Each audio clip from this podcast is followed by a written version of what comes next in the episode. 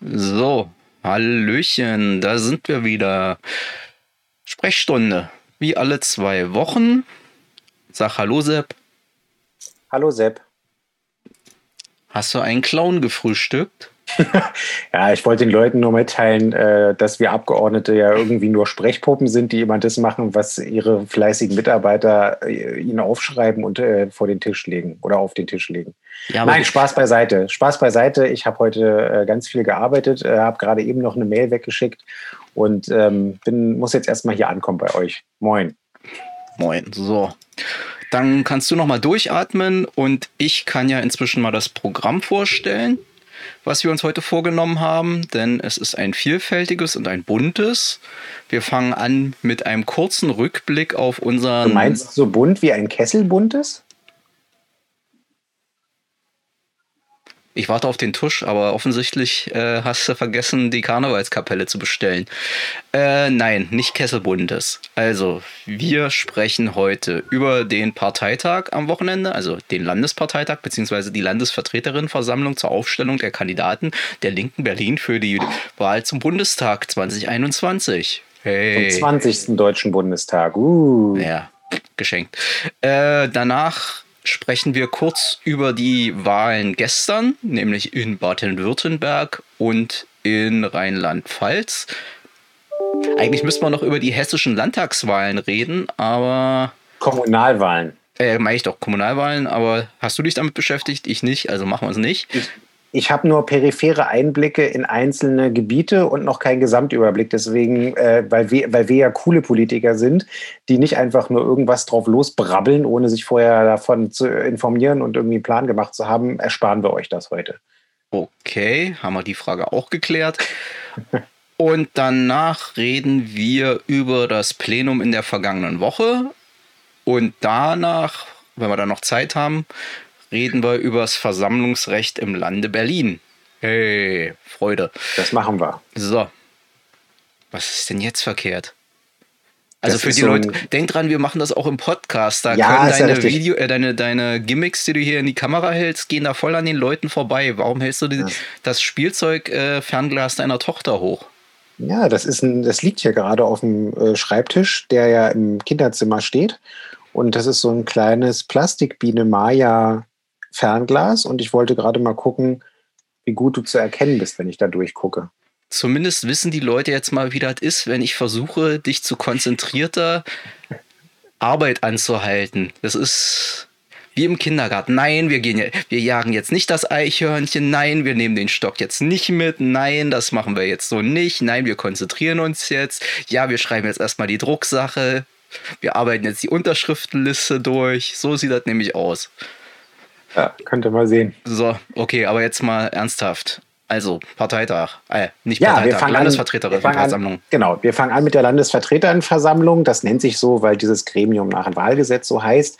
Äh, das ist im Prinzip wie ein äh, Landesparteitag, der eben darüber bestimmt, mit welchen Kandidatinnen und Kandidaten wir in Berlin in die Bundestagswahl ziehen. Bei der Bundestagswahl werden äh, durch die Parteien Landeslisten aufgestellt also in jedem Bundesland. Und es gibt dann formal auch, weil wir eine schöne Föderation sind, also in jedem Bundesland einen oder eine Spitzenkandidatin und dann eben die weiteren Leute, die auf den folgenden Listenplätzen kandidieren. So viel zur technischen Erklärung.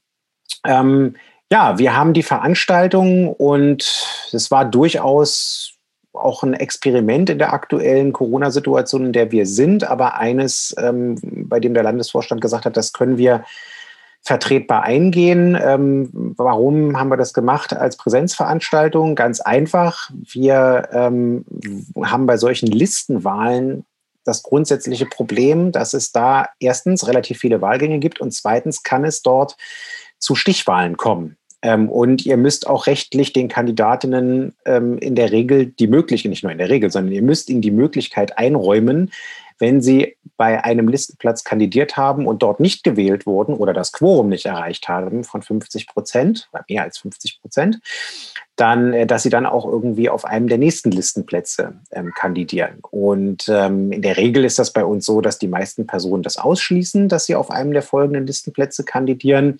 Ähm, das ist aber, wie gesagt, nicht immer so. Und es gibt halt auch immer bis zum Schluss der Liste, des Listenplatzes, immer die Möglichkeit, dass halt eben noch jemand äh, kandidiert.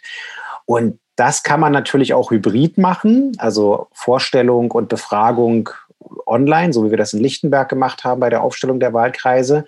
Ähm, und dann halt eben mit so einem Wahllokalsystem. Aber das würde dann unter Umständen, ähm, wenn es eben oft zu Stichwahlen kommt, so eine Veranstaltung arg in die Länge ziehen. Ja, deswegen ähm, haben wir schon versucht, das Ganze in Präsenz zu machen ähm, und haben aber ein sehr, sehr gutes, ich finde sogar beispielhaftes Hygiene- und Schutzmaßnahmenkonzept äh, eingehalten. Wir haben nämlich direkt. Test Testkonzept.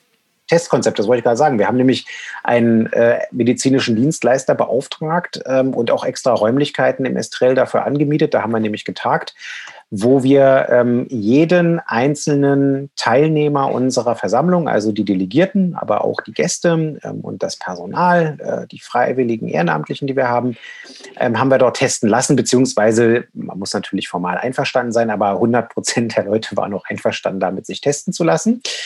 Äh, und äh, das wurde halt mit den Schnelltests gemacht, mit den Antigen-Schnelltests. Ähm, war für mich auch eine Premiere. Ich habe ja schon eine ganze Reihe von Schnelltests hinter mich äh, bringen müssen und auch gebracht, weil wir im Abgeordnetenhaus ja auch so eine Schnellteststation haben seit einiger Zeit.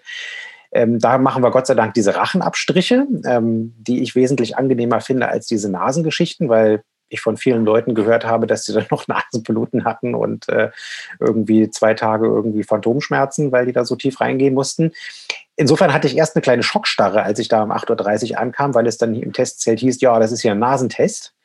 Ähm, es war aber glücklicherweise einer von den besseren, neueren Nasentests, wo man tatsächlich äh, nicht so tief in die Nase reingehen musste, sondern pro Nasenloch da fünf Minuten da irgendwie rumgerieben hat und dann hatte man einen aussagekräftigen Test. Und ähm, ja, es waren alle negativ. Negativ ist das neue Positiv. Und ansonsten haben sich auch alle ziemlich gut an die ganzen ähm, Hygiene-, Abstands- und ähm, äh, Laufwegsbeschränkungen äh, und äh, Vorgaben gehalten. Und insofern haben wir wirklich als Linke gezeigt, dass wir auch äh, in so einer etwas schwierigen Situation, wie wir sie jetzt gerade haben, äh, mit Mutanten und mit einem Zunehmen äh, einer neuen Welle, dass man das trotzdem irgendwie gut hinkriegen kann und sicher hinkriegen kann. Na gut. Ja, ich habe die, das ich war die Versammlung der Hygieneteil. Wir ah, das ja war der Hygieneteil. Die Politik ja, wir, kommen, wir, kommen, jetzt zur Politik, genau. Ich habe die Veranstaltung auch mit Annika geleitet, also jedenfalls den ersten Teil, da wo es auch ein bisschen äh, knackiger und rumpeliger war. Und damit komme ich auch gleich zur politischen Einordnung. Also wir haben äh, auf Listenplatz 1 äh, Petra Pau zur erneuten Spitzenkandidatin gemacht, die ähm, auch beim letzten Jahr, also bei, bei der letzten Bundestagswahl schon unsere Spitzenkandidatin war für die Bundestagswahlen, die direkt gewählt ist in Marzahn-Hellersdorf und die ihr auch wahrscheinlich alle kennt, weil sie Vizepräsidentin des Bundestages ist und äh, eine unserer profiliertesten äh, Grundfreiheits- und Bürgerrechtlerinnen. Das ist ja ähm, ihr Steckenpferd äh, schon immer, seitdem sie äh, im Deutschen Bundestag war. Sie ist ja seit 1998 schon im Bundestag, war dann zwischen 2002 und 2005 äh, mit Gesine Lötsch auch alleine im Bundestag und hat die Flagge der PDS dort hochgehalten. Und ähm, ja, sie wird das gut machen als Spitzenkandidatin. Da habe ich überhaupt keine Zweifel. Sie ist ähm, eines unserer auch bundesweit bekanntesten Gesichter und ähm, ähm, es ist auch nochmal ein gutes Zeichen. Sie ist in Marzahn-Hellersdorf ja auch mit 100 Prozent äh, Wahlergebnis äh, nominiert worden von ihrem und gewählt worden von ihrem Bezirksverband. Das wird diesmal keine einfache Auseinandersetzung in Marzahn-Hellersdorf, äh, weil die Konkurrenz da ähm, sich ein bisschen stärker aufgestellt hat als bei den vergangenen Wahlen. Und deswegen war das auch nochmal, sage ich mal, nach Berlin hinein ein Signal, ähm, dass wir hier äh, auf jeden Fall auf Sieg setzen. Auf Sieg setzen wir natürlich auch in den anderen ähm, Ostwahlkreisen, also ähm, den äh, Bezirk Pankow und äh, natürlich Lichtenberg und auch Treptow-Köpenick. Gehen wir die mal kurz durch. Treptow-Köpenick äh, müssen wir uns in Anführungszeichen keine Sorgen machen, ähm, weil Gregor Gysi da erneut antritt, um sein Direktmandat zu verteidigen. Und ich gehe ganz, ganz schwer davon aus, dass Gregor Gysi das wieder mit sehr, sehr deutlichem Vorsprung gewinnen wird. Ähm, Gregor hat auch wie beim letzten Mal nicht auf der Landesliste kandidiert. Ähm, Warum? Naja, weil er eben das Direktmandat gewinnt. Das wird auch so sein. Und insofern ähm, ja, ist das schon mal eine Sache, wo wir sagen können, Treptow-Köpenick bleibt rot. Lichtenberg ist natürlich auch traditionell äh, ein linker Bundestagswahlkreis. Äh, der ist seit der Wiedervereinigung und seitdem es diesen Wahlkreis gibt, ähm, in unterschiedlichen Zusammenschnitten immer äh, per Direktmandat äh, durch die Linke geholt worden. Ähm, von Gesine seit 2002, also schon fünfmal in Folge. Ähm, sie kandidiert auch wieder, ähm, will das Direktmandat jetzt zum sechsten Mal gewinnen. Das wird sie auch, da mache ich überhaupt keine Sorgen. Lichtenberg ist auch äh, der Wahlkreis, in dem wir bundesweit bei der letzten Bundestagswahl die meisten Zweitstimmen für die Linke überhaupt geholt haben. Also auch das nochmal ein deutliches Signal für unsere Stärke in diesem Bezirk. Und ähm, Gesine hat auf Platz drei der Landesliste kandidiert und hat auch äh, von allen, die an diesem Tag auf diese Landesliste gewählt wurden, das beste Ergebnis bekommen ähm, mit 93 Prozent, wenn ich es gerade richtig im Kopf habe. Also äh, ja, war auch eine, eine gute Rede, die sie gehalten hat. Gesine ist ja zuständig für den ähm, Haushaltsausschuss äh, des Bundestages, ähm, hat ja in der letzten Wahlperiode auch dem Haushaltsausschuss vorgesessen und das ist der Ausschuss, der nicht nur fürs Geldverteilen zu, äh, zur Verfügung steht und dafür zuständig ist, sondern letzten Endes auch, wenn ihr so wollt, für die praktische Umverteilung. Denn wer entscheidet, wo das Geld hingeht, der entscheidet halt eben auch, ähm, wo es nicht hingeht. So. Und da setzt sie sich natürlich ähm, eben für uns ein und natürlich auch für Berlin und für ihren Wahlkreis.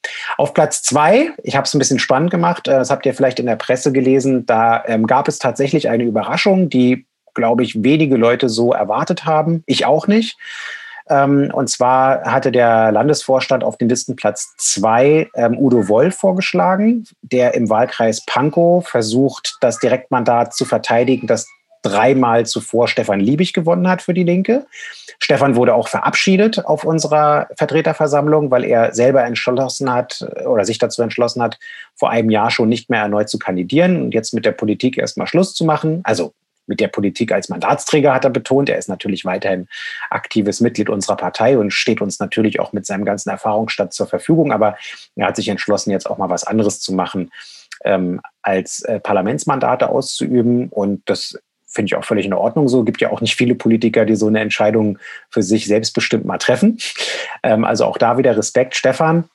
Und ähm, ja, Udo wird, äh, da bin ich mir sicher, diesen Wahlkreis für uns auch äh, verteidigen. Udo ist ja unser langjähriger Fraktionsvorsitzender am Abgeordnetenhaus gewesen, hat jetzt äh, vor einem Jahr ungefähr, vor einem Jahr? Ja, doch vor einem Jahr ungefähr, ähm, den Fraktionsvorsitz, ähm, den er mit Carola Blum zusammen innehatte, ähm, niedergelegt und ähm, ja, bewirbt sich jetzt eben, wie gesagt, für dieses Direktmandat. Und äh, Pankow hatte auch seit längerer Zeit immer diesen zweiten Listenplatz auf der Liste und war eben auch vom Landesvorstand dafür vorgeschlagen.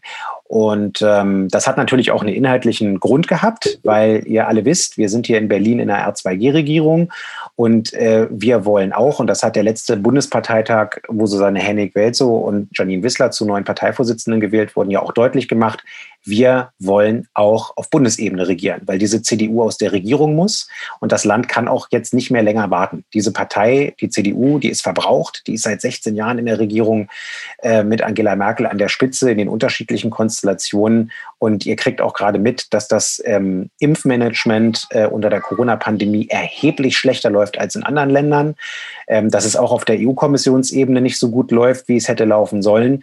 Ähm, auf beiden Ebenen trägt die CDU die maßgebliche Verantwortung ähm, durch die Chefs an der jeweiligen Exekutivspitze. Und ähm, dass das Soziale in unserem Land in der Schieflage ist, brauche ich euch auch nicht zu erzählen. Insofern ist es dringend notwendig, dass wir hier eine Mitte-Links-Regierung unter unserer Beteiligung hinkriegen, so wie wir es in Berlin auch haben. Dafür steht Udo, ähm, wie kaum ein anderer. Und ähm, ja, was soll ich sagen? Äh, auf Platz zwei ist dann aber Pascal Meiser gewählt worden. Ähm, auch äh, ein sehr erfolgreicher Bundestagsabgeordneter von uns, der jetzt eine Wahlperiode im Bundestag saß und beim letzten Bundestagswahlen nur ganz knapp das Direktmandat in Friedrichshain-Kreuzberg verpasst hat. Bei den Zweitstimmen lagen wir in dem Bezirk sogar vor den Grünen, aber bei den Erststimmen hat äh, Canan Bayram ähm, dann immer noch einen leichten Vorteil gehabt. Und ähm, diese, dieses Duell, das wird sich jetzt nochmal wiederholen bei der Bundestagswahl. Und ähm, Pascal hat ähm, als ja, ein MDB, der wie gesagt schon eine Wahlperiode ähm, im Bundestag ist, äh, für sich halt entschieden, naja, ähm, ich möchte aber sozusagen auf Platz zwei kandidieren. Und ähm, ich äh, kandidiere da auch mit einem bestimmten Profil. Ähm, und äh, das hat er getan und ähm, hatte sieben Stimmen mehr und ist jetzt auf Listenplatz zwei gewählt. Und es hat sich im Prinzip getauscht. Ähm, ähm, Udo Wolf ist dann auf Platz vier gewählt worden, auf dem Platz, auf dem Pascal vom Landesvorstand vorgeschlagen wurde. Es war eine kleine Überraschung. Naja, man kann es ähm, ja, mal, ja mal positiv deuten. bei uns sind Wahlen im Zweifelsfall tatsächlich auch Wahlen und nicht nur genau. eine Akklamation des vom Vorstand festgelegten. Ganz genau so ist es.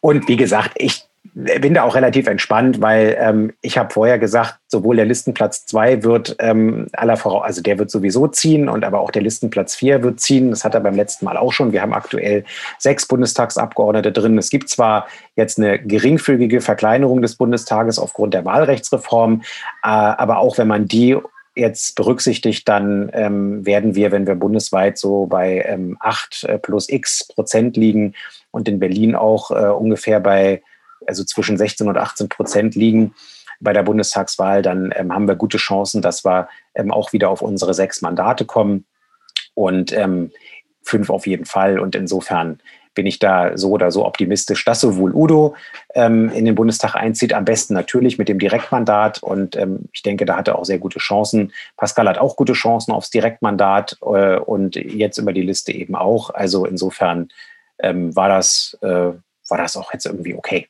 ja, trotzdem war natürlich die Pankow ein bisschen enttäuscht, das kann man auch nachvollziehen. Ähm, aber ja, so ist es halt eben manchmal. Ähm, und wie gesagt, wir waren da alle überrascht von. Ich auch. Ich hätte das auch äh, anders getippt vom Ausgang her. Aber äh, wir sind halt immer für eine Überraschung gut in der Linken. Wisst da Bescheid. Ja, bei uns lebt die Partei halt noch und ja. ist nicht nur Simulation von Partei, um die äh, um Mandate irgendwie zu, äh, folkloristisch zu begleiten.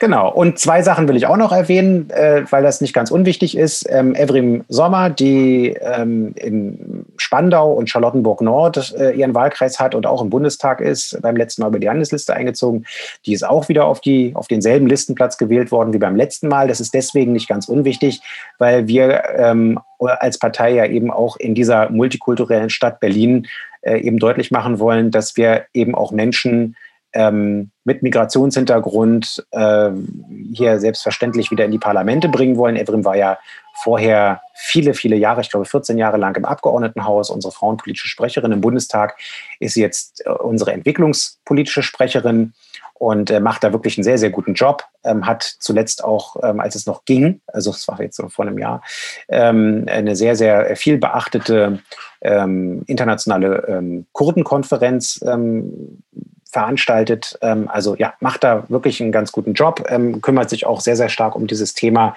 dass die Bundeswehr keine äh, minderjährigen äh, Soldaten eigentlich verpflichten sollte, was sie tut und in immer größerem Maße tut. Das ist relativ krass, wie ich finde. Und ähm, auch äh, meine liebe Freundin und ehemalige Arbeitskollegin Annika Taschke ähm, ist auf Platz 9 auf die Liste gegangen äh, mit einem auch hervorragenden Wahlergebnis, nämlich dem zweitbesten Wahlergebnis äh, nach Gesine. Also die beiden Lichtenbergerinnen haben die besten Ergebnisse bekommen. Ähm, ich habe da auch eine leidenschaftliche Fürsprache für gehalten, weil Annika wie auch kaum eine andere für das Thema ähm, offene Grenzen ähm, und auch sozusagen für Freiräume und die Rückgewinnung von Freiräumen in Städten kämpft. Ähm, und ähm, deswegen ist sie auch ein super Statement auf dieser Liste und vor allen Dingen auch jemand, der ganz ja, einfach ganz empathisch und auch ganz authentisch, ähm, auch gerade mit den jüngeren Leuten, die eben diese Themen Unteilbarkeit von Grund- und Menschenrechten, Klimawandel ähm, und äh, Bewegung von unten so wichtig sind, also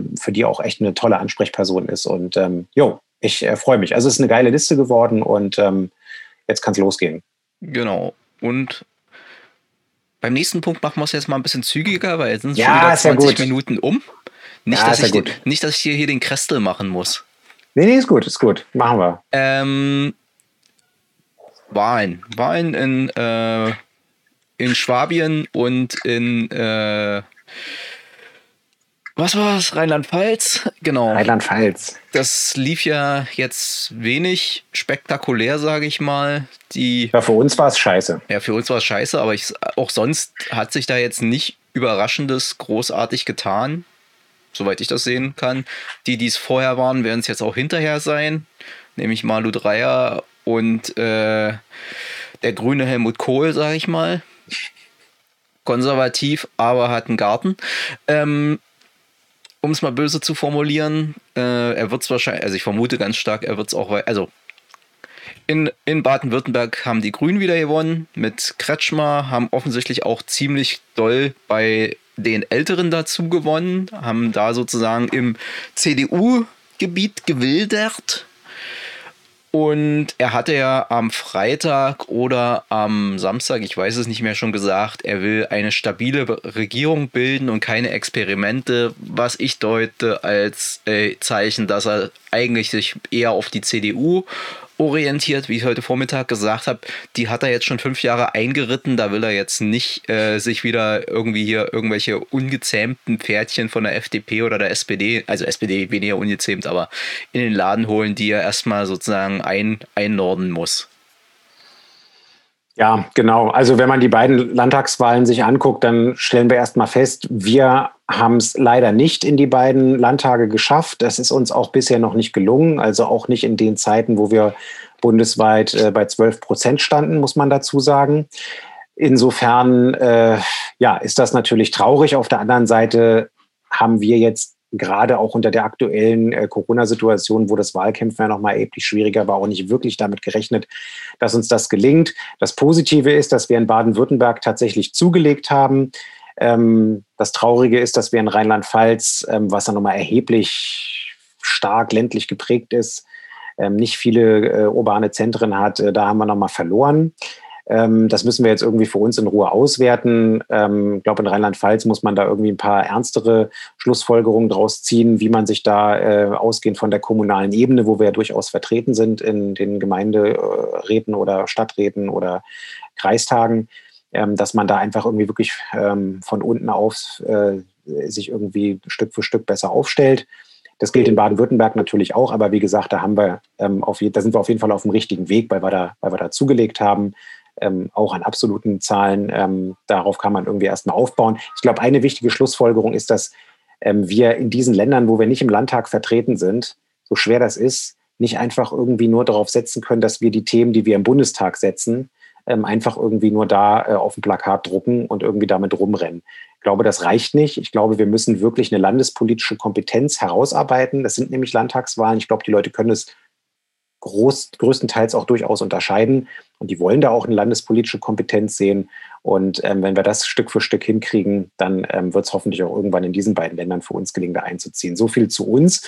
Ähm, aber jetzt nochmal zur Großwetterlage. Also die beiden Ministerpräsidenten wurden bestätigt und ähm, die wurden auch durchaus äh, aufgrund ihres Persönlichkeits- und Bekanntheitsfaktors ähm, bestätigt. Das hast du ja gerade angesprochen. Kretschmann hat ja erheblich ähm, sowohl in den Altersgruppen, äh, die sonst eher der CDU zuneigen, als auch äh, darüber hinaus, was jetzt die Themen anbelangt, irgendwie bei der CDU ordentlich gewildert. Die CDU hat in beiden Bundesländern ihr historisch schlechtestes Ergebnis eingefahren. Ähm, also den Leuten, du blendest es ja gerade ein, genau, das, also das heißt da, ähm, und die, muss man dazu sagen, die Masken- und Korruptionsaffäre, die die gerade am Hacken haben, die zahlt da, wenn überhaupt, nur zur Hälfte ein. Denn ähm, die Briefwahl war in beiden Bundesländern, äh, die Briefwahlquote war fast bei 50 Prozent. Äh, insofern haben äh, die Hälfte der Wählerinnen und Wähler zu einem Zeitpunkt ihre Stimme abgegeben, als diese unfassbare Korruptionsaffäre, diese erneute Korruptionsaffäre bei der Union äh, noch nicht mal bekannt war. Ähm, ja, also äh, die CDU muss jetzt auf jeden Fall gucken, was sie tut. Was ich ganz interessant finde, kannst du ja auch noch mal was zu sagen, ist, dass jetzt äh, interessanterweise wie auf Knopfdruck, ich habe schon fast drauf gewartet, die bürgerlichen Medien versuchen, einen Spin aufzubauen, der bedeutet, ähm, es gibt auch noch eine andere Möglichkeit äh, als eine schwarz-grüne Bundesregierung, nämlich die einer Ampelregierung.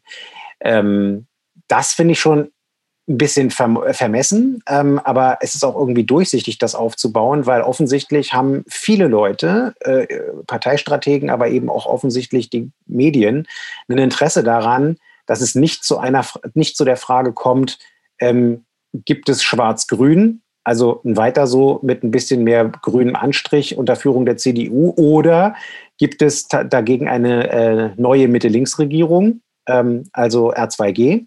Oder in welcher Reihenfolge auch immer. Ähm, sondern offensichtlich wollen die jetzt versuchen zu sagen, entweder es gibt Schwarz-Grün oder es gibt eben eine Ampelregierung. Äh, mit anderen Worten, es gibt sozusagen keine Entscheidungswahl zwischen links und rechts. Ähm, und das genau haben die jetzt irgendwie am Tag nach der Wahl hier irgendwie angefangen zu bedienen, dieses Narrativ. Ähm, warum? Natürlich, weil sie überhaupt nicht wollen, dass die Linke an die Regierung kommt und dass es hier zu einem echten Politikwechsel kommt. Ähm, Finde ich, find ich persönlich relativ durchschaubar, ähm, aber äh, ja, trotzdem interessant, dass man irgendwie das hier als erstes irgendwie aus diesen Landtagswahlergebnissen zieht, weil machen wir uns nichts vor, du hast es ja auch schon gesagt, Kretschmer äh, wird bei seiner stabilen äh, grün-schwarzen äh, Koalition bleiben, was übrigens auch mal wieder sagt, wer, äh, äh, wer Grün wählt, wählt im Zweifelsfall eben auch immer die CDU-Beteiligung. Ähm, und in Rheinland-Pfalz wird es auch bei dem, nach Lage der Dinge bei dem Regierungsbündnis bleiben. Ähm, also insofern äh, keine wirklichen Überraschungen im Moment für die, für die bundespolitischen Schlussfolgerungen. Naja, zu diesem Spin jetzt, äh, wir, wir reden jetzt mal die äh, Ampel hoch, ist ja, also kann man sich auch dadurch herleiten, wenn man sich anguckt, was bei den Landtagswahlen jetzt die relevanten Wahlthemen war. Da ist halt ganz oben Wirtschaftspolitik. Und da ist sozusagen die einzige Variante, wo es sozusagen tatsächlich einen grundsätzlich anderes äh, System oder eine grundsätzlich andere Weichenstellung zu erhoffen oder zu befürchten gibt, je nachdem auf welcher Seite der Barrikade man halt steht, ist halt eine rot-rot-grüne äh, äh, Regierungskoalition auch im Bund, weil bei den Wahlthemen war jetzt Wirtschaftspolitik das Wichtigste und wir stehen halt für eine andere Wirtschaftspolitik und wir stehen halt auch für allen Dingen für, für eine andere Steuerpolitik und allen ist klar, Jetzt kommen wir allmählich an den Punkt, wo sich die Frage tatsächlich stellt, wer bezahlt für die Krise? Und da sind wir halt die Einzigen, die sagen, nee, es bezahlen nicht wieder die sozial Schwachen, es, äh, die, die Armen. Sozial schwach ist ja auch so ein Scheißbegriff.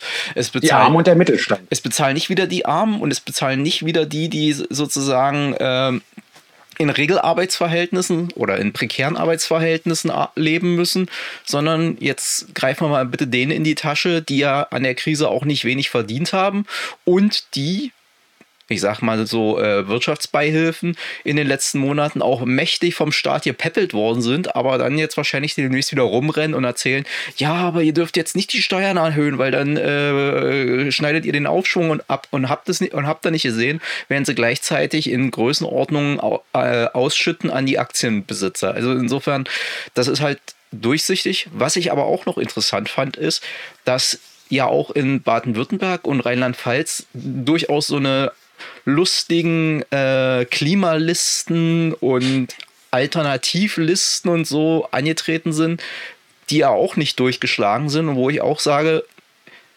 ich bin echt, also ich verstehe ja das, also ich, ich teile ja auch das Anliegen, aber ich finde, diese Listen sind halt tatsächlich ganz oft Ego-Sachen, weil das hat nichts mit seriöser Politik zu tun.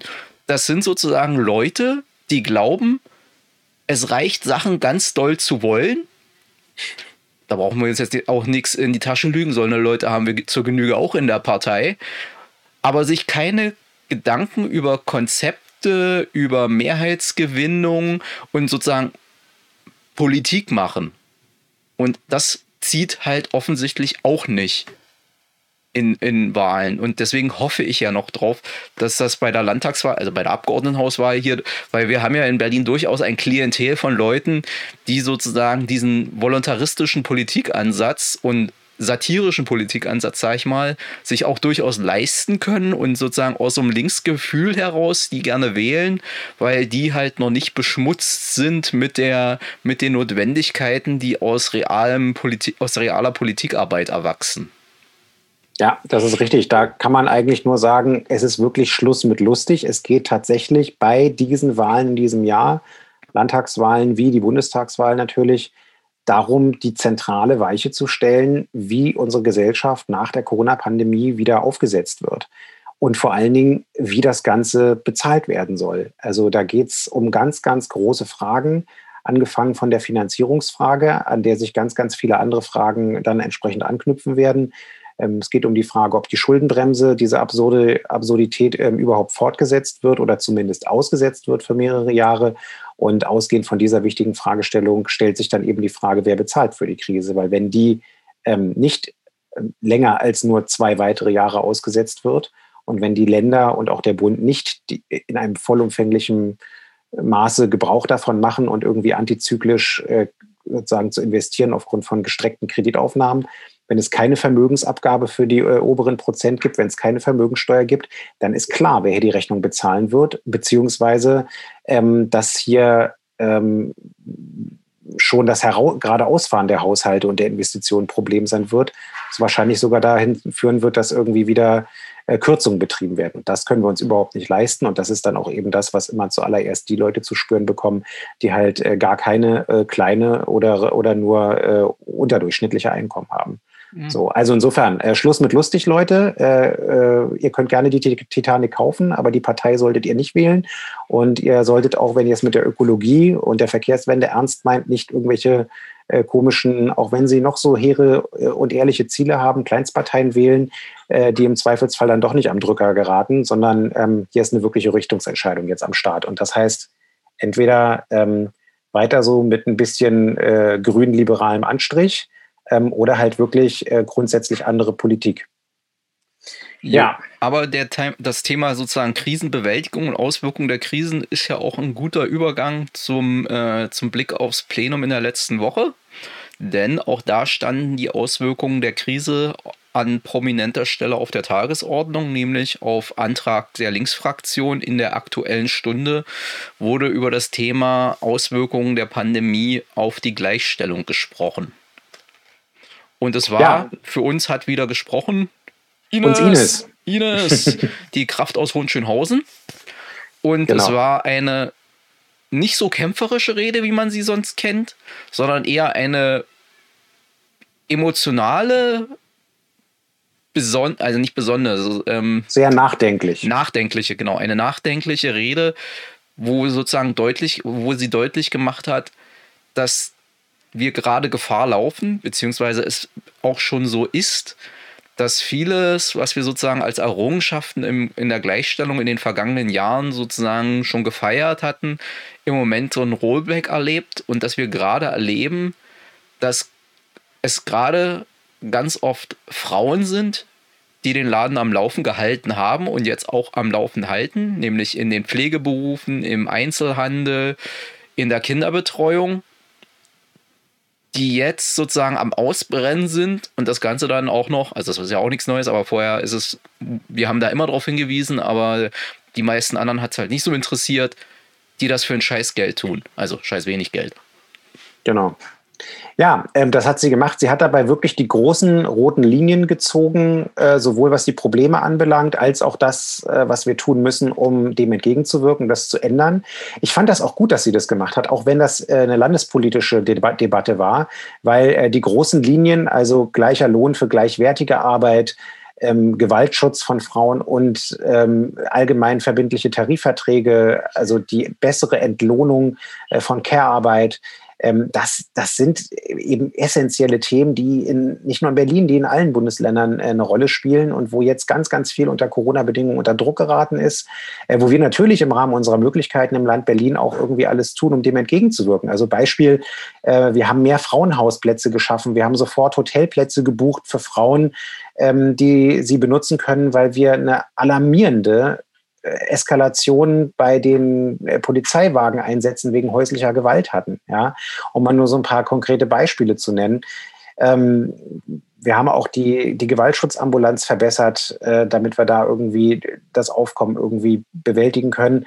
Ähm, haben auch viele Frauenprojekte gestärkt. Das ist alles irgendwie gut und richtig. Aber ähm, letzten Endes müssen wir das große Ganze in den Blick nehmen. Und das große Ganze heißt, äh, wir müssen alles dafür tun, dass Alleinerziehende besser unterstützt werden. Wir müssen, das hat sie auch angesprochen, zum Beispiel das Ehegattensplitting endlich abschaffen. Das ist auch ein unfassbares ähm, Instrument der Ungleichbehandlung von Frauen und Männern nach wie vor.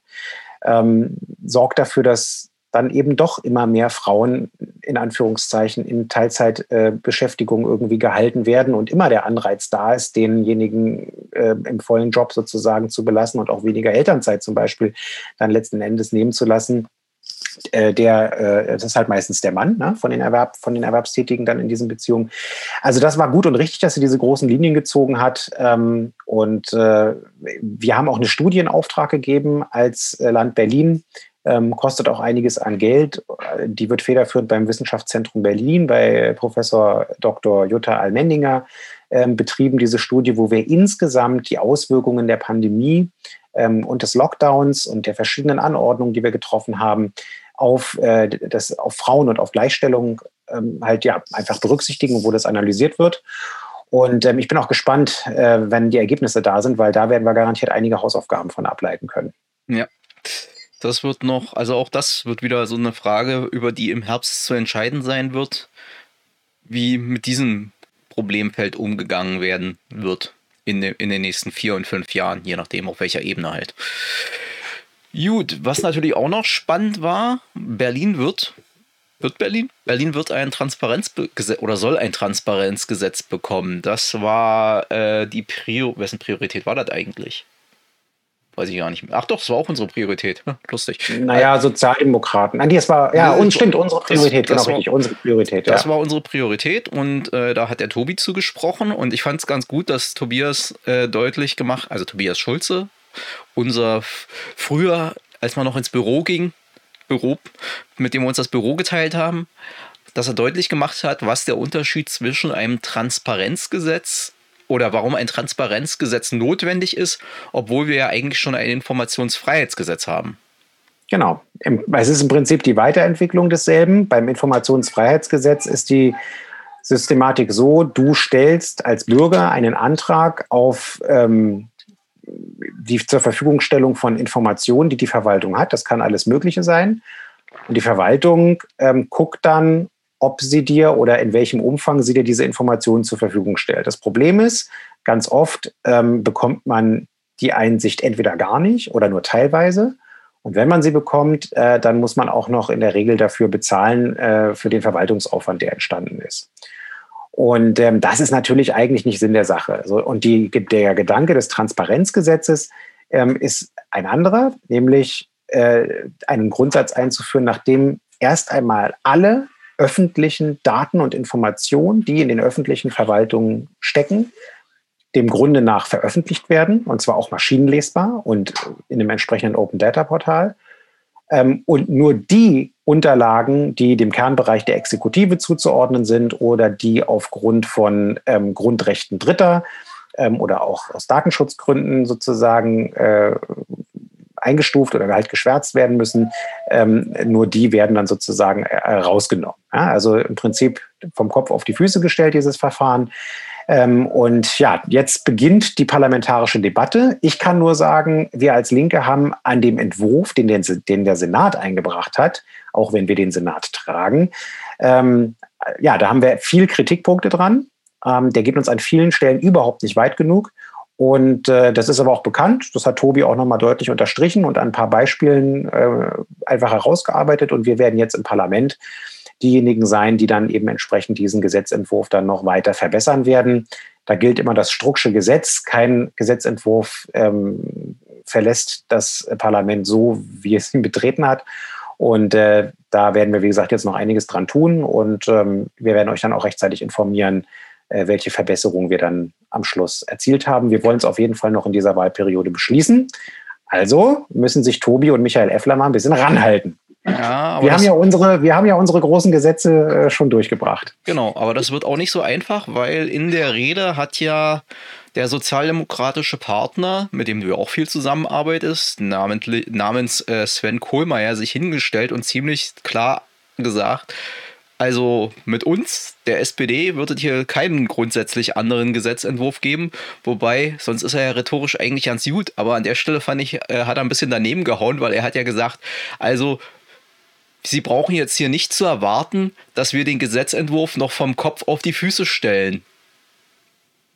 Manchmal verstolpert man sich in seinen Metaphern, auch wenn es inhaltlich wahrscheinlich sogar richtig ist, dass dieser äh, Gesetzesentwurf im Moment eher auf dem Kopf als auf den Füßen steht. Richtig. Genau. Ja, also genau, das war auch noch eine ganz interessante Debatte. Und ähm, ja, die anderen Debatten haben wir bei Waldorf und Stettler schon drüber gesprochen. Die schenken wir uns jetzt an der Stelle, glaube ich, mal. Ich will über die ähm, Seilbahn reden. Lass uns über Seilbahn reden.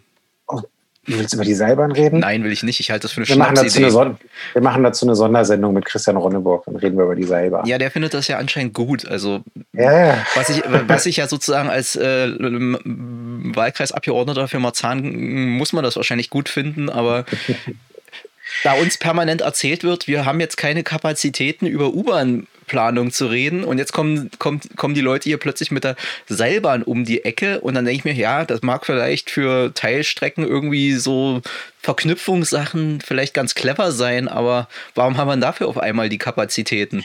Ich fand es erstmal ganz interessant, dass das Land Berlin ein Seilbahngesetz hat. Ja, Leute, es gibt im Leben eines Abgeordneten, man lernt nie aus und deswegen macht der Job auch so einen Spaß und ich bedanke mich, dass ihr mir dieses Privileg gebt, das irgendwie für euch machen zu dürfen.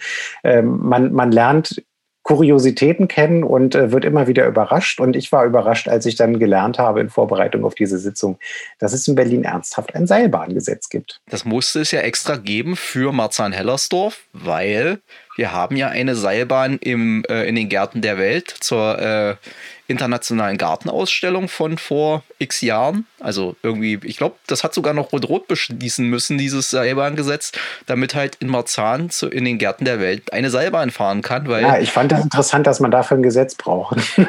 Hallo, du bist doch hier der, der, der, der ja. Jurist. Also willst du mir erzählen, du könntest, du, das würde dich, dich doch unruhig schlafen lassen, wenn du wüsstest, es gibt Sachen in Deutschland und in dieser Stadt, für die es keine gesetzliche Grundlage gibt.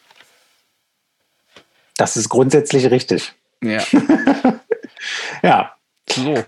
Was machen wir jetzt? Jetzt haben wir eigentlich, äh, jetzt, jetzt haben wir noch 20 Minuten übrig. Naja, Moment, wir wollten noch über eine ganz unerfreuliche Geschichte ah ja, sprechen. Das Elend. Äh, das Elend. Du kannst ja die Kurve machen von, hey, wir haben irgendwie unsere großen Gesetzesvorhaben schön durchbekommen und auch abgefeiert und jetzt geht es an die Umsetzung. Und da kommt es manchmal schneller, als man denkt. Ja, weil, und härter als man denkt. Weil wir haben eben, eben habe ich noch gescherzt, äh, dass Sepp unruhig schläft, wenn äh, Sachen in, in passieren, für die es keine gesetzliche Grundlage gibt. Er schläft aber ebenso unruhig, wenn ihm kund wird, dass es eine gerade beschlossene gesetzliche Grundlage, und zwar eine ziemlich eindeutige Grundlage gibt, und sich dann. Eine, die er selber geschrieben hat. Genau. Ja, das ist vielleicht das Problem. Äh, und sich dann die Berliner Verwaltung von ihrer hartleibigen Seite zeigt und so tut, als gäbe es das Gesetz nicht. Und vor allen Dingen, nachdem sie uns gerade, also wir fangen mal an. Es geht um das Versammlungsfreiheitsgesetz. In diesem Gesetz steht drin, dass auf öffentlichen Verkehrsflächen demonstriert werden darf. Da hatte uns die Verwaltung und diverse äh, Polizeigewerkschaften, und hat es nicht gesehen, auch unter anderem an diesem Punkt erklärt, das ist alles völlig unnötig, weil das ist ja eh Rechtslage, weil gängige Urteils, also dazu gibt es bereits einschlägige Urteile. Bier, Zwei Stück vom Bundesverfassungsgericht. Genau, nämlich zu, zu Demos im Fraport, in, in den sozusagen, nicht auf dem Flugfeld, aber sozusagen in den äh, Räumen, wo man halt ohne Sicherheitskontrolle reinkommt. Und den sogenannten Bierdosen-Flashmob, wo eben dieses schon mal durchexerziert äh, und durchentschieden worden ist. Im Nibelungenplatz in Passau. Genau, und also, dass man da demonstrieren darf. Dann hatte Sepp kurz nach der Gesetzesverabschiedung eine schriftliche Anfrage dazu gestellt, wie denn die Berliner Verwaltung sich jetzt bitte auf die Neuerungen in diesem Gesetz, die ja laut Aussage der Verwaltung im Gesetzesprozess keine Neuerungen sind, vorbereitet. Die Antwort war, da müssen wir uns nicht großartig darauf vorbereiten, ist ja eh alles Gesetzeslage. Jetzt Und äh, nee, es ist eh, ist eh, also der Wortlaut Praxis. war von, von Staatssekretär Ackmann, es ist bereits gelebtes Verwaltungshandeln, weil die Rechtsprechung des Bundesverfassungsgerichts ja schon älter ist und bekannt ist. Und was passierte nun? Ach nein, als nächster Schritt schrieb Sepp den äh, Kolleginnen von äh, Deutsche Wohnen und Enteignen und Co und auch allen anderen, die das gerne machen möchten, eine kleine Handreichung, wie man denn jetzt auf Basis des neuen Gesetzes auf öffentlichen Verkehrsflächen in privater Hand eine Kundgebung anmelden könne, um eben dieses schon jahrelang gültige Recht in Anspruch zu nehmen. Und jetzt ratet mal, was passiert ist. Die Leute haben das so gemacht und dann kriegten sie von der Verwaltung, die das ja schon lange geübte Praxis nennt, ein Schreiben, nö, können wir ihn nicht erlauben, dann müssen wir erstmal bei, der, bei dem Eigentümer nachfragen. Da genau, der auch, Wortlaut war. Habt ihr den Arsch Wort, auf?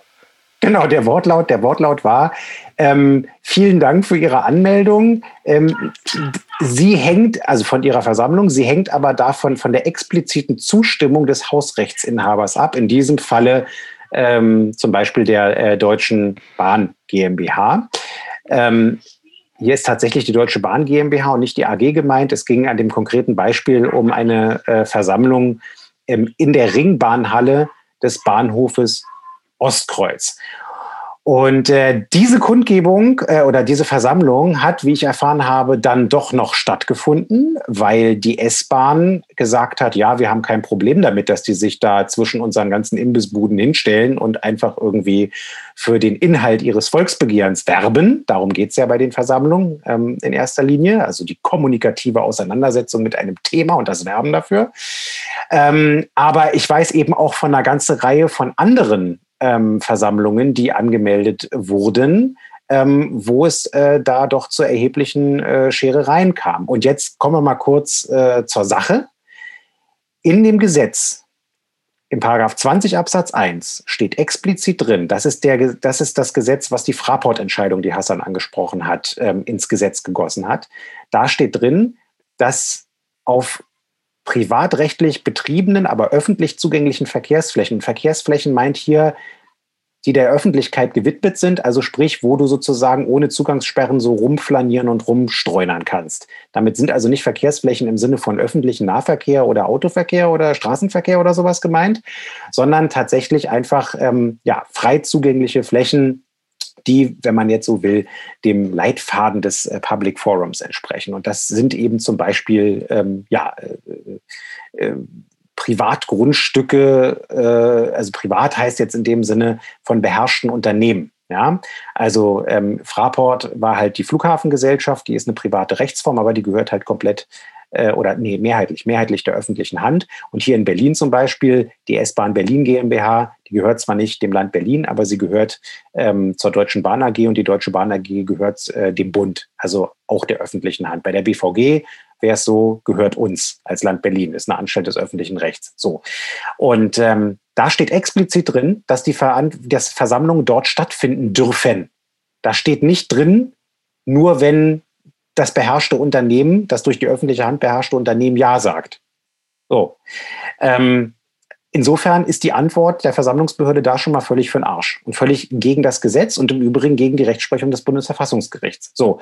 Und ähm, auch der Absatz 2, ähm, wo es dann um wirkliche ganz dolle privat-private Flächen geht, äh, die nämlich Unternehmen gehören oder Privatpersonen gehören, die gar nichts mit der öffentlichen Hand zu tun haben.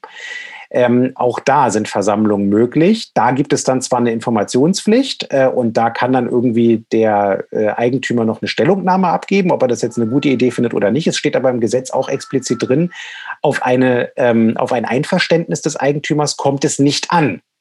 Ja, sondern es geht wirklich nur da, eine Versammlung zu beschränken, wenn es ganz, ganz überwiegende äh, Interessen gibt, die die Interessen des Allgemeinwohls überwiegen. So, und das wird in den seltensten Fällen der Fall sein, vor allen Dingen dann nicht, wenn wir irgendwie davon reden, dass irgendwie für zwei oder drei Stunden in einer Shopping Mall oder, weiß ich nicht, auf irgendeinem Privatplatz äh, oder auf einem Parkplatz von einem Discountmarkt oder so sich da irgendwie Leute hinstellen und mit einer Flüstertüte den Leuten erklären, wofür oder wogegen sie gerade sind. Ja, also das ist eine relativ krasse Nummer. Ähm, ich habe das natürlich sofort zur Senatsverwaltung getragen und habe gesagt, Leute, ähm, das geht so nicht. Und äh, das geht auch deswegen nicht, weil ihr in eurer eigenen Antwort auf meine schriftliche Anfrage mitgeteilt habt, ist alles gar kein Problem. Und ich habe jetzt auch nochmal explizit heute nochmal eine schriftliche Anfrage eingereicht, äh, wo ich das Thema nochmal ganz grundsätzlich aufgemacht habe. Und äh, wie es immer so ist bei Sachen, die, äh, die mir nicht gefallen, ähm, ich komme da von allen Seiten liebe Verwaltung, und zwar so lange, bis es abgestellt ist. Um das mal ganz klar zu machen.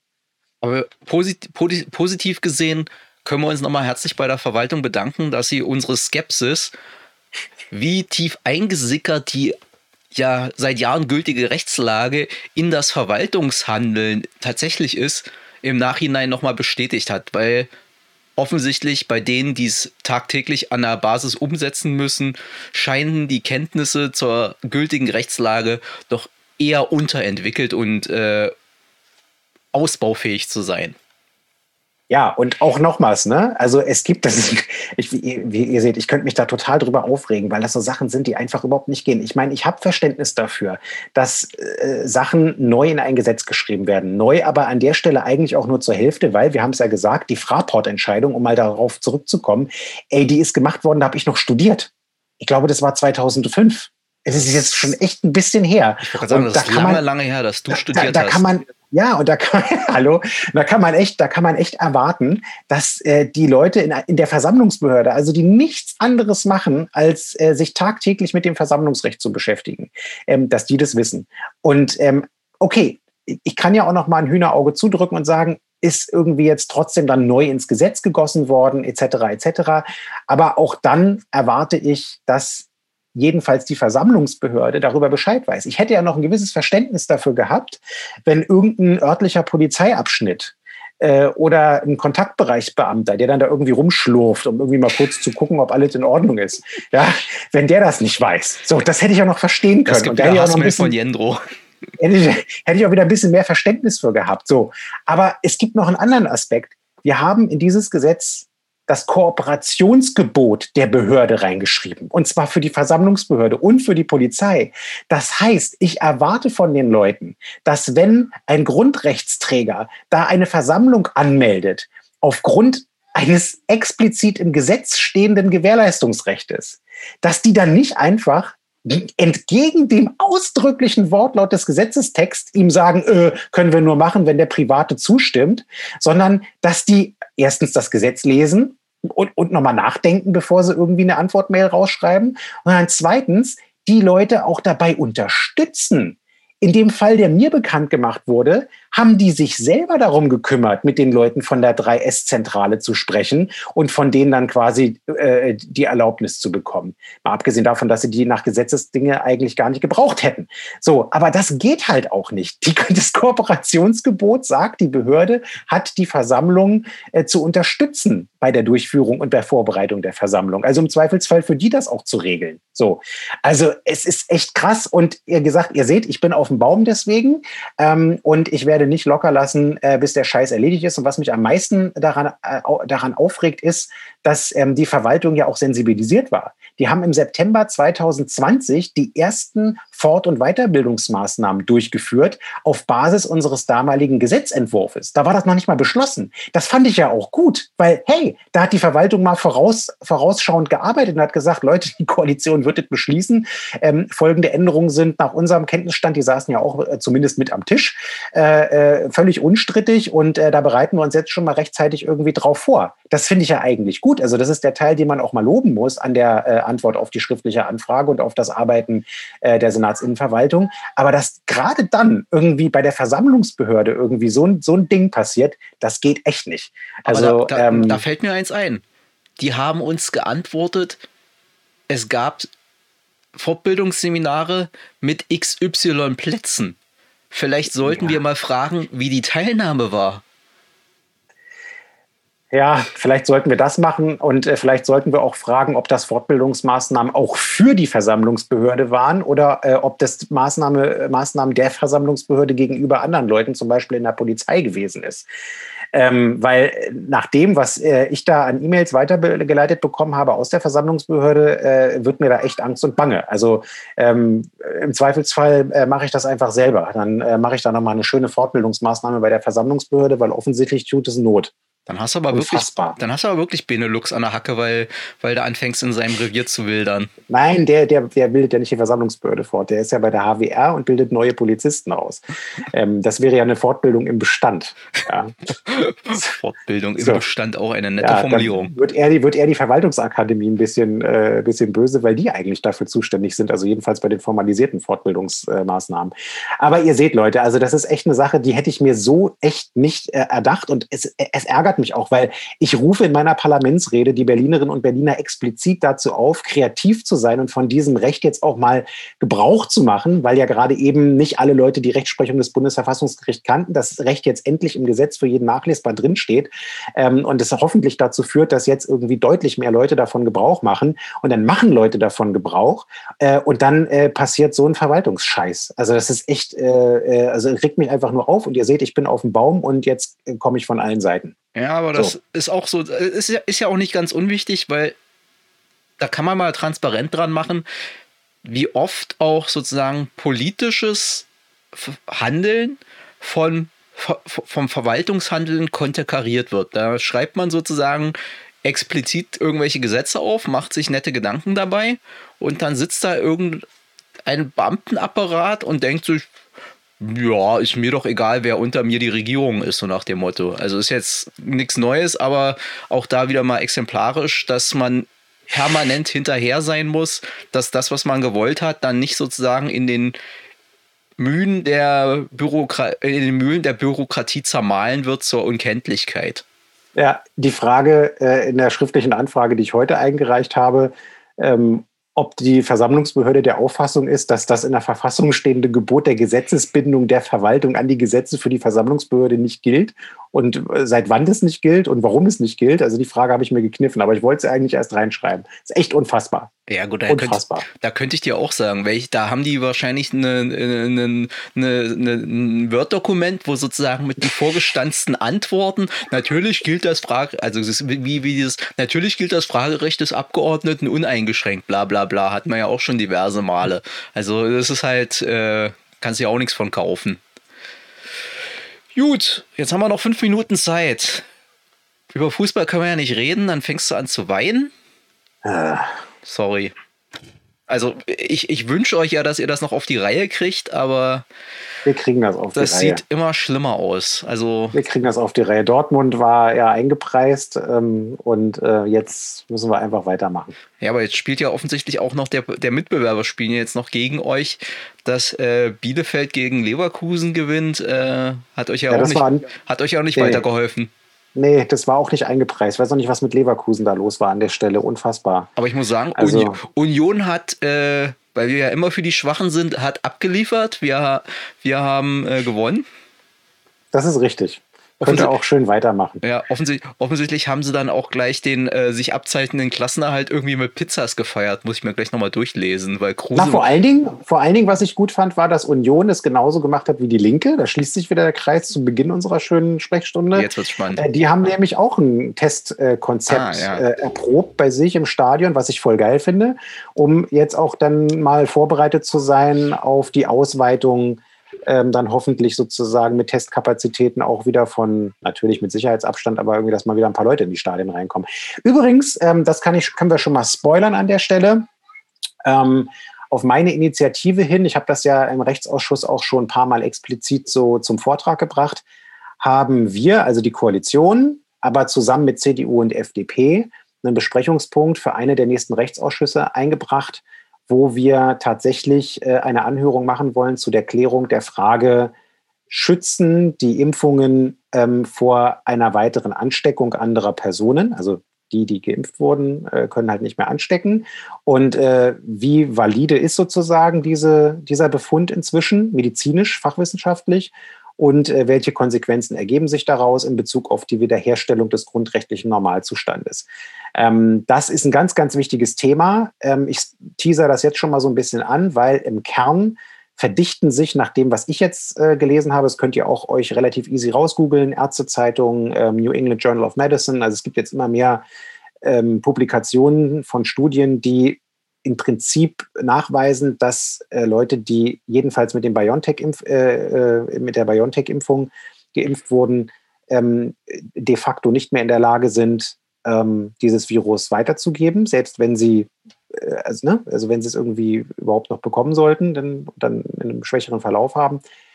Und äh, wenn das so ist, dann bedeutet das natürlich, dass die Grundrechtseinschränkungen für die geimpften Leute ähm, nicht mehr stattfinden dürfen. Und ähm, auf diese Debatte müssen wir uns vorbereiten und wir müssen vor allen Dingen vorgeschaltet die Frage halt klären, ob der medizinische Befund inzwischen schon so eindeutig ist, dass wir dann eben auch die entsprechenden Vorbereitungen treffen müssen. Das wird dann in einer der nächsten Rechtsausschusssitzungen ähm, äh, Thema sein. Und äh, wir sind gerade dabei, uns prominente Wissenschaftler aus Charité und Humboldt-Universität zu Berlin, also einerseits Medizin und andererseits Rechtswissenschaft ranzuholen. Ich spoilere noch nicht, wer es äh, wird. Ähm, ich hoffe, es gelingt uns da, ähm, die entsprechenden Experten ähm, dann in den Rechtsausschuss zu holen. Aber ähm, ihr seht also, das ist ein Thema, an dem ich auch weiter aus der rechtspolitischen und aus der grundrechtlichen Perspektive dran bin.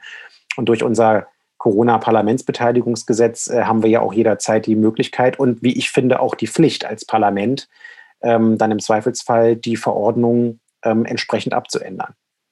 Jo.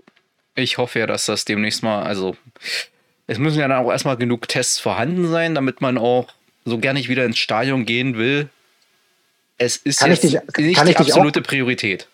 Kann ich dich auch, das ist richtig, Hasan, kann ich dich aber auch beruhigen. Ähm, Gerade heute ist eine Vorlage reingekommen für die ähm, Hauptausschusssitzung am Mittwoch, ähm, dass wir, ich glaube, 55 Millionen Euro aus der Pandemierücklage rausnehmen ähm, und dafür die notwendigen Schnelltests kaufen, damit ihr alle in den bereits bekannt gegebenen äh, Testzentren, also Schnelltestzentren, ähm, sind ja, glaube ich, pro Bezirk mindestens eins ähm, und es sollen auch noch weitere hinzukommen, ähm, dass ihr euch dort bis zu zweimal äh, in der Woche ähm, mit den äh, Antigen-Schnelltests testen lassen könnt für euren, äh, sag ich mal, individuellen Bedarf. Also Beispiel, äh, die Oma hat Geburtstag und ihr wollt irgendwie sie trotzdem, natürlich mit Abstand, aber trotzdem sehen und sie besuchen, äh, dann hättet ihr die Möglichkeit, äh, mit Termin halt irgendwie euch einen Schnelltest zu machen an dem Tag und dann irgendwie